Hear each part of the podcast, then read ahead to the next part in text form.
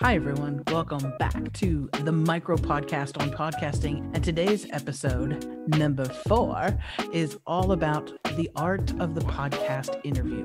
Now, I've been doing interviews for, oh my goodness, for uh, well over 20 years. For about 20 years, I've been doing it in broadcast journalism on air, on public radio.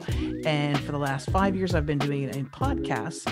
But before that, I was actually a print journalist and I would do celebrity interviews. So I've been doing this for many, many years. And what I'm going to be doing today is just giving you some tips and some ideas on how you can create the perfect podcast interview. Now, number one, the first thing I teach my clients that I coach when it comes to doing an interview that grabs people's attention and keeps them with you throughout the show.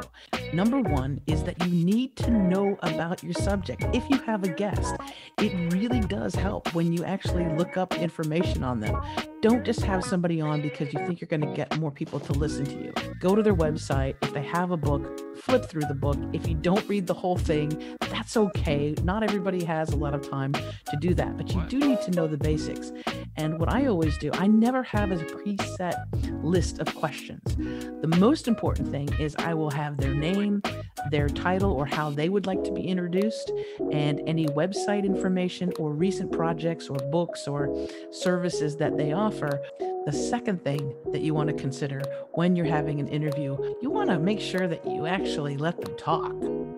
I know this sounds kind of simple and kind of basic, but did you know that there are podcasters out there that talk and talk and talk and talk and do a long introduction to their guest, and their guest gets to say like a couple words, and then it's time for the show to be over? Yeah, don't talk a lot. I, again, I know it sounds really simple, but please take in consideration that your guest is taking time out of their busy schedule to be on your show. You, you want to make sure that the listener is gaining some information. Either they're going to be inspired, or they're going to be motivated, or they're going to learn something that they didn't before. But if you don't allow your guest to talk, how is your listener going to find out that information? So please shorten your questions shorten your introduction, get into the meat of it, and allow your special guest to shine. Allow them to talk. Now, this is a question if you're going to do live podcast shows or if you're going to pre record. Personally, I like to pre record because I like to do the editing. I like to take out those ums and uhs that myself I'm guilty of, but also sometimes our guest is. And sometimes the guest might stumble or try and remember something and it doesn't come up right away.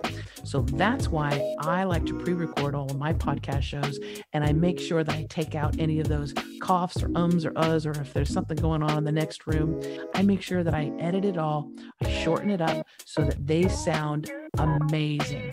And if it's a video version of the podcast, so that they also look amazing. It takes some time to do the editing, but I'll tell you, your guest is going to appreciate it because you're going to make them look and sound amazing.